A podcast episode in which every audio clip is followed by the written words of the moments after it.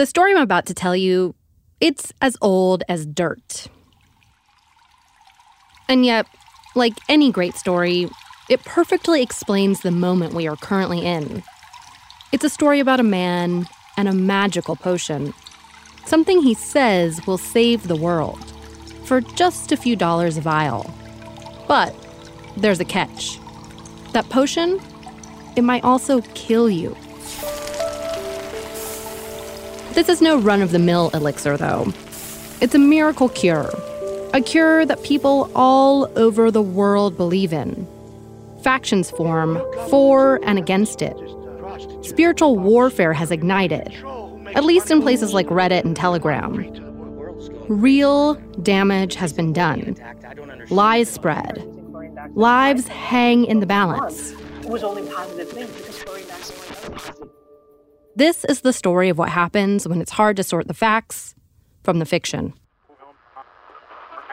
There's this one video I keep coming back to. It starts with a black screen, white text. It reads A gross negligence of the First Amendment being observed in real time. Real time is in all caps. It flashes on the screen like a warning and gives you the impression you're about to see some sort of shocking miscarriage of justice. You are not. Anyway, it's dated April 2020, right at the beginning of the pandemic. You're crossing property, okay? The video is a grainy handheld recording, probably from a phone. We see an officer standing on the front steps of a single family home with a front yard covered in dirt and patchy grass. It looks like the South. The camera is trained on his back, about five feet away. He's posting a piece of paper to a door. And the man behind the camera, his name is Jonathan Grenon. Jonathan's dad, Mark Grenon, is that man with the magical potion, the salesman. And the cops have just showed up to shut them down. What's your name? Deputy. Deputy. Okay, you too? The camera swings around to two other men who are watching over the scene. They're armed, badges hooked onto their belts. Okay, I got you guys. Guess what? I'm going to the sheriff with this. The first constitu- right, the Constitution, the First Amendment says there's Congress shall make no law. Okay? You have what you I. I don't have a law. And you are harassing me? The cops aren't just here for Jonathan, they're here for his family too. Because the thing, this miracle product Jonathan's protecting, it's a family affair. Together, they've built a whole business empire around it a church, global following, and a fortune. It's no wonder Jonathan is pissed the cops are here. There's a lot at stake. You guys, you guys, you you should search your souls. The three men start to walk away. Jonathan follows them, chasing them to the street. So guess what? You are going to be followed up and we're going to talk to the we're going to talk to the sheriff. You should stay away from here. One of the cops gives Jonathan a thumbs up, dismissively. He gets into his car. You should never be coming here again because Jesus Christ is Lord and He will come one day and He's going to save us from this. You have no right here. You are nothing to me. You are nothing. You are nothing. You are nothing. You are nothing. You are nothing. You are nothing. But the police on that video did have a right. In fact, a responsibility. That piece of paper the cop posted to their door, it was a temporary restraining order signed by a federal judge.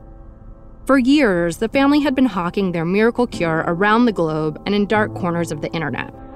It had brought thousands of people hope that it would fix any manner of things that ailed them. Often, though, the so called cure did the opposite it made things worse. The document pinned to the door ordered the Grenons to stop making and distributing their potion, what they called their sacrament. For years, the Grenons successfully shielded themselves from this kind of police intervention. Over time, they'd come to believe that certain laws just didn't apply to them, would never apply to them. But Jonathan's camera captured something different that day. That's what I find so interesting about this video, why I keep coming back to it. There's this fury, this desperation in his voice, almost like he knew. The jig was up. Jesus Christ is Lord and He is going to come back and He's going to save us from this evil empire. The camera shakes as it follows an unmarked black sedan as it slowly rolls past Jonathan and down the narrow suburban street. You don't come back on my land again. This is the land of the Lord Jesus Christ. You stay away from here. They would be back.